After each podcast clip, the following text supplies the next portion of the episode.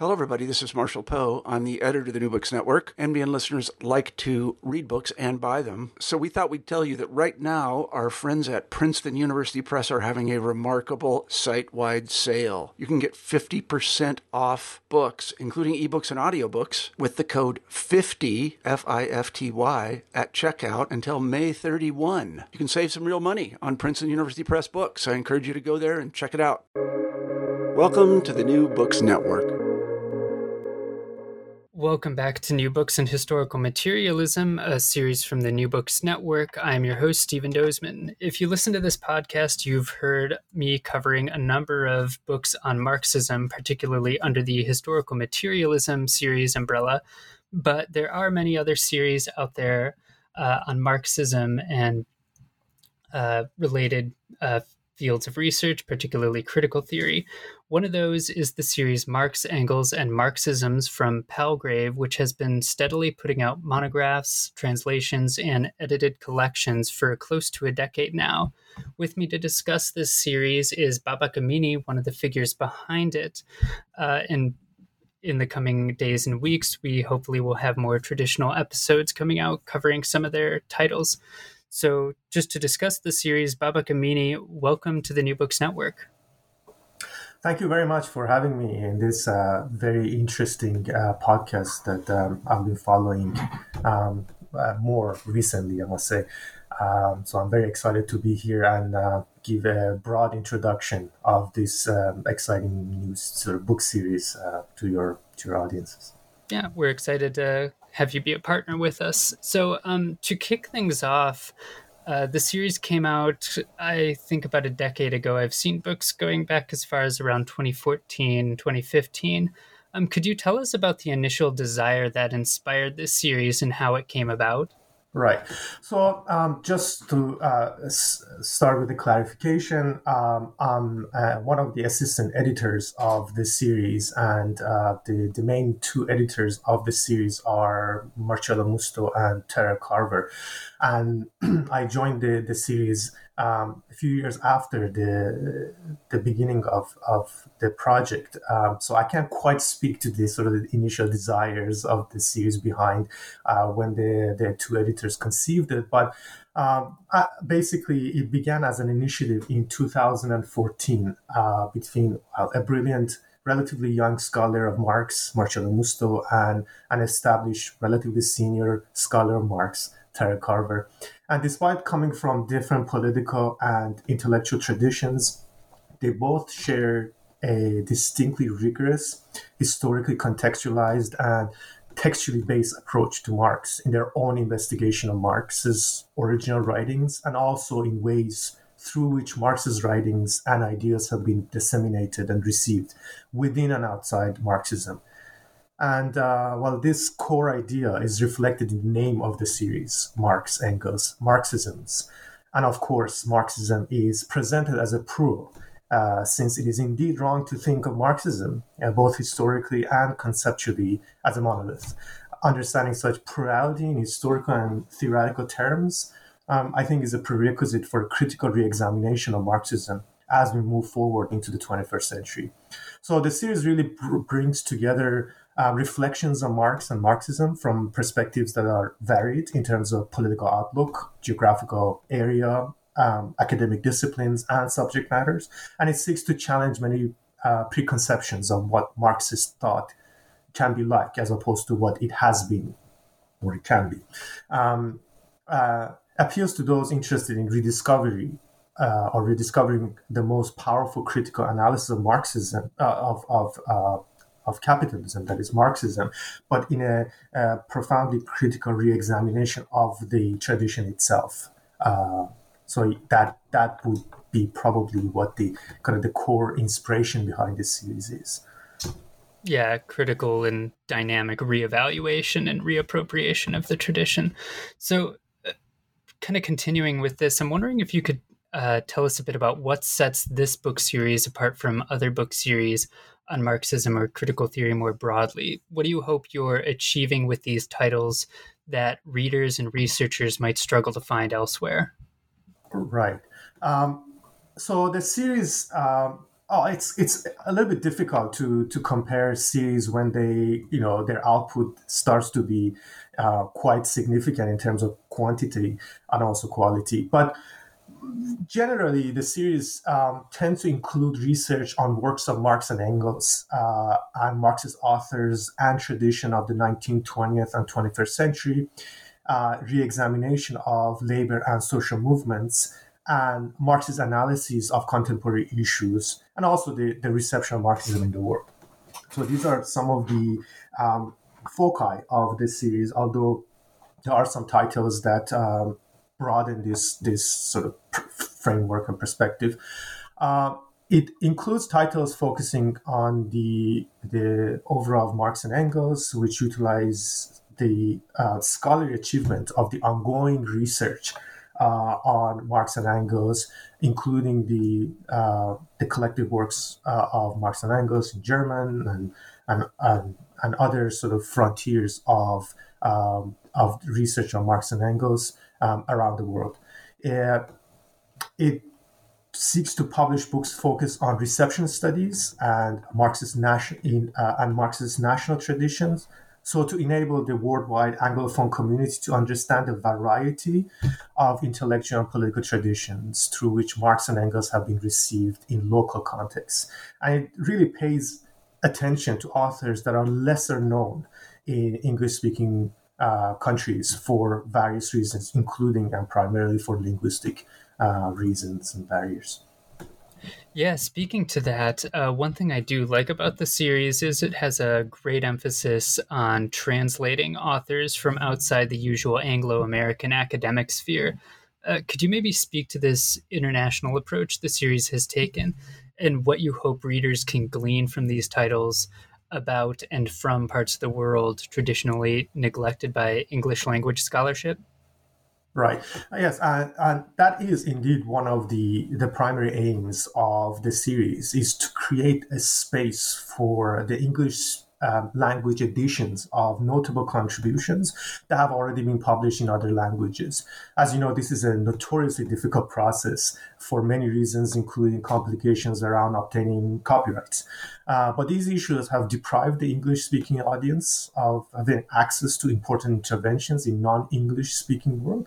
Um, Inversely, scholars in other parts of the world, including some of the most influential and original scholars, find it very difficult um, uh, to get their books and contributions available to the English speaking audience. So, our series um, has been able to play a role in creating a bridge, well, a bridge that ideally needs to be made much wider in the direction of international exchange of ideas at the frontier of studies of Marx and Engels uh, and Marxism.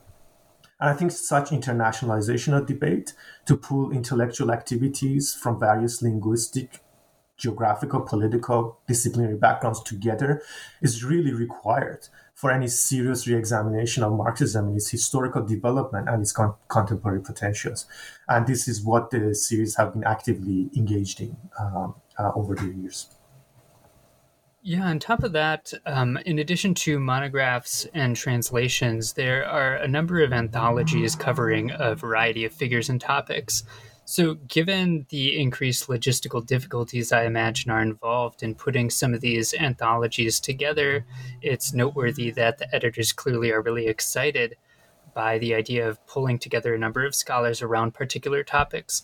Could you tell us a bit about some of these and what sorts of projects or themes the editors uh, get really excited about? Right. Uh, well, I mean, there are basically two subcategories uh, under what you call sort of uh, uh anthologies. One, we do have s- several titles who are sort of classically uh, classical anthologies. You know, bringing together writings of, for example, Marx's writings on alienation um, uh, is a new anthology uh, put out by Marcello Musto, which brings together sort of writings of, of Marx specifically on alienation uh, beyond sort of the early manuscript of the 1844 uh, uh, sort of notebooks. Uh, we also have other anthologies uh, on various uh, Marxist uh, thinkers and scholars. Um, so that is one category that we are uh, engaging and has its own logistical difficulties um, that I can speak uh, to if you want. But also we, we focus on the editorial works and edit, edited volumes, which, as you said, are um, uh, thorny topic for various reasons, including logistical reasons of bringing together, you know, a cohesive volumes. We do have very high standards for our um, um, projects that uh, engage in that kind of editorial uh, or edited volume, editorial activities, because in some ways it is very easy to to put together, very easy to put together a collected uh, work, and also it could be tremendously difficult uh, to uh, make it a cohesive um, and rigorous approach uh, from multiple perspectives on a specific topic. Uh, uh, Marcello Musto and I have been working on several edited books ourselves. Marcello is a very um, skillful editor uh, in his own accounts. I've done several very influential edited books on Marx in recent years. Um, and he maintained that kind of standard of uh, rigorous and, um, uh, and cohesive uh, volumes when it comes to edited uh, sort of volumes and, uh, and projects. Um, yeah, so it is. although you know, in in in the in the academia, in the industry, uh, edited volumes are seen with a little bit of um, a grain of salt, let's say. But uh, we think they do have, they do serve an important uh, role in bringing together contributions not from one sort of a singular voice, but multiple voices uh, with multiple perspectives on a specific topic. Now, enforcing a cohesion onto the project requires a uh, an engagement with the editors and the authors. Uh, that and that's something that we do as part of our editorial work on the series. Yeah. Uh, so, as a final question for people who maybe are just learning about the series for the first time and are looking for maybe a place to start or a recommendation, do you have any that you have particularly enjoyed or been uh, surprised by, or any on maybe some particular subtopics within or under the Marxist umbrella? Yeah, so um, for uh, um, political reasons, I'm gonna skip the you know naming my my own favorite um, titles, and I have many favorite titles. I, I, I just wanted to point out that the the book series has currently 62 volumes published and um, about 60 other titles um, under contract and forthcoming. So it is a very you know, massive kind of series now with many many titles and many subcategories that they can be organized under. But for uh, audiences who are kind of want to get a glimpse of uh, of the series. Um, one of the kind of the flagships of this series is of course dissemination and reception studies and that we have a number of uh, uh, fascinating titles under this category. You know, for example, our, our first volume um, in the series, uh, Terry Carver and Daniel Blake Blank uh, work on German ideology is uh, a very good place to start to see, you know, the frontiers of dissemination studies now in Marxist um, uh, in Marxism, Marxist, Marxist analysis. Uh, Giuseppe Vacca's book, uh, uh, Alternative Modernity, is a is a philological study of Antonio Gramsci and some of his uh, fundamental concepts uh, seen in a philological uh, terms. Uh, Gal's work on uh, Engels and the dialectic of nature also falls within that category of dissemination and reception studies. So those are, you know, perhaps three titles that the audience can start with if they are interested in that, um, you know, uh, branch of research in, in Marxism. Also, we have uh, excellent uh, titles under um, what you can call heterodox Marxist thinkers, uh, books on Gramsci, uh, Jules Guesde, for example, uh, Zygmunt uh, Rosa Luxemburg, uh, and um, Jean Jaurès, for, for example. And, you know, and many more. Um, Benjamin, another title that is forthcoming. So you know, kind of bringing those voices that are kind of not heard as much and not studied as much into the English-speaking world is one of the contributions of the series, and we have a number of titles under this category. We also have quite interesting um, titles on the political theory for you know those who are interested in uh, that topic, especially the uh, a very hot topic nowadays in political theory uh, that re-examines the relation or the uh, the the dialogue between uh, Marxism and liberalism, and uh, quite a few titles uh, can be found in our series. For example, August Nimtz's Marxism versus Liberalism, um, or um, um, Iacono's book on the bourgeois, the, uh, the bourgeois and the savage looks at you know this kind of dialogue between liberalism and, and Marxism, and many other titles that I can name. Um, we also have quite a number of uh, books on political economy and Marx, uh, Marxian economics. Uh, for example, we have um, Szczepański's work on financial capital in 21st century, uh, or uh, Juan Rodriguez's book on revisiting neoliberal capitalism in Chile. So sometimes we have titles that are focused on regional developments uh, and also books that are looking at um, Marxian economics more broadly. For example, Mello and Sabbadini's work on financial speculation and fictitious profit looks at uh, uh, presents a Marxist analysis of financialization uh, and at a theoretical level. We also have uh, quite exciting titles on the post-colonial perspectives. Uh, for example, Vigita's book on Ambedkar and the question of socialism in India, or Ranabir Samaddar's book on Marx and post-colonial age. And I know that post-colonial studies is now quite a, a, an important development in social sciences. And, you know, we are trying to kind of uh, present intervention in that, and that, that debate and um, broaden the perspective uh, by introducing the contributions that Marxism can can bring into that that important debate.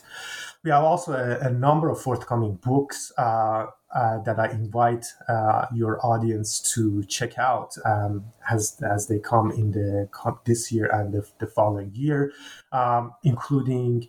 Uh, Paolucci's book on Bourdieu and Marx, an understudied topic. Uh, Bourdieu has been kind of, uh, you know, adapted by uh, inequality studies or sort of Weberian tradition. So, uh, looking at the intervention or, or, the overlaps between Bourdieu and Marx is quite an important, exciting research.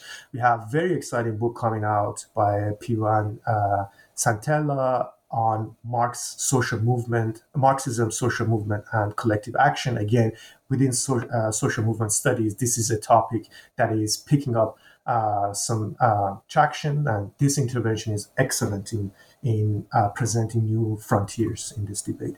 I can go on, but I don't want to exhaust the patience of, of your audience. But um, it is qu- quite clear that you know the, the, the audiences with sort of various um, interests would find um, at least a couple of titles in the series to to dig into uh, and hopefully have a critical engagement with uh, new debates.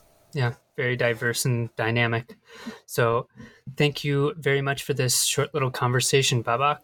Thank you very much for having me, and um, I hope to see. You know, I, I, I know that you're planning to feature some of the books in the in the series, so I'm excited to hear your conversation with these authors. Yeah, absolutely.